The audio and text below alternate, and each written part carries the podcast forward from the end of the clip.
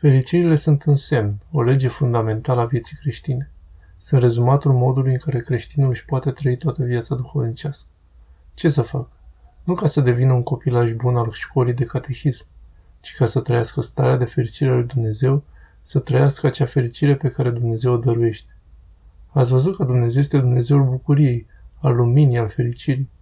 Astăzi îl nedreptățim și îl rănim pe Dumnezeu atunci când îl prezentăm ca pe un Dumnezeu asupritor, tiran, care ne controlează, care e un eltitor împotriva bucuriei noastre. Trebuie să accentuăm lucrul acesta. Dumnezeu este Dumnezeul fericirii veșnice, al fericirii, înălțării, al bucuriei, al luminii. Drumul spre aceasta sunt fericirile care sunt trepte, smerenia, blândețea, milostenia, pacea. Fericirile ne arată cum să ajungem acolo.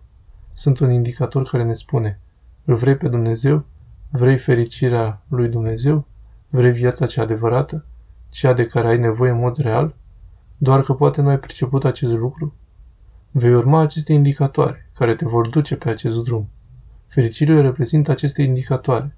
Trebuie să o trăiești pe fiecare, să luăm milostenia, după cum a spus, să o experiez chiar în familia mea, să fiu milostiv cu soțul meu, cu soția mea, să devin îngăduitor, iertător. Am uitat aceste cuvinte. Îngăduință, iertare. Asta înseamnă milostenie. Nu e doar ajutorul material, ci și sprijinul duhovnicesc.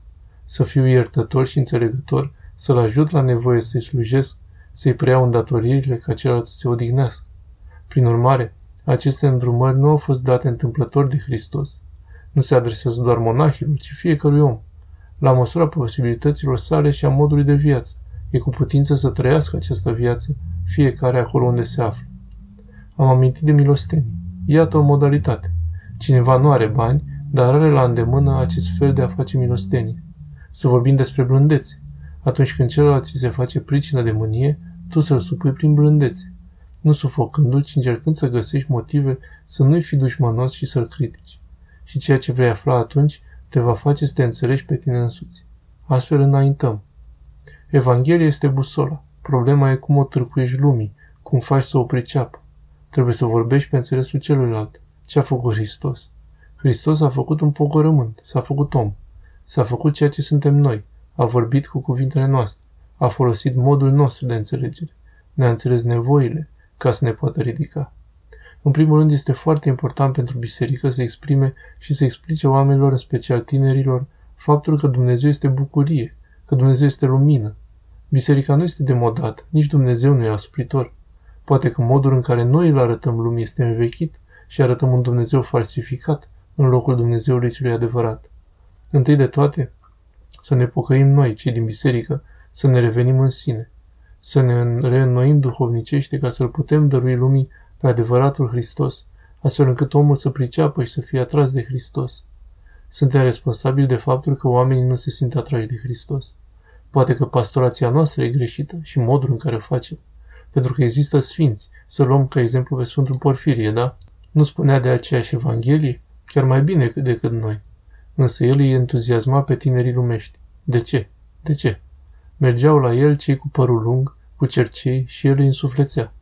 Acest lucru arată că nu avem iubirea lui Hristos înăuntru nostru și nu ne doare inima pentru oameni. Ceea ce aude tânărul nu este ceea ce îi spunem, ci cum îi spunem. Nu aude ce îi spunem, ci cine suntem noi, cei de lângă el, ce iese din inima noastră. Știți, atunci când vorbim cu cineva, aude foarte puțin cuvintele noastre. Absorbe mai mult Duhul nostru, felul nostru de a fi, energia pe care o transmite. Asta aude. Prin urmare, poate că energia oamenilor bisericii nu transmite ceea ce l-ar elibera pe om, l-ar insufla să vină aproape de Hristos. Și ne consumăm în a spune că asta e învechit sau nu. Nu cred că aceasta e problema. Dacă arătăm o inimă care împreună pătimește, care simte, care suferă împreună cu celălalt, care îl iubește, va primi orice am spune. Probabil că aceasta e problema noastră și nu modul de exprimare, după cum ați spus.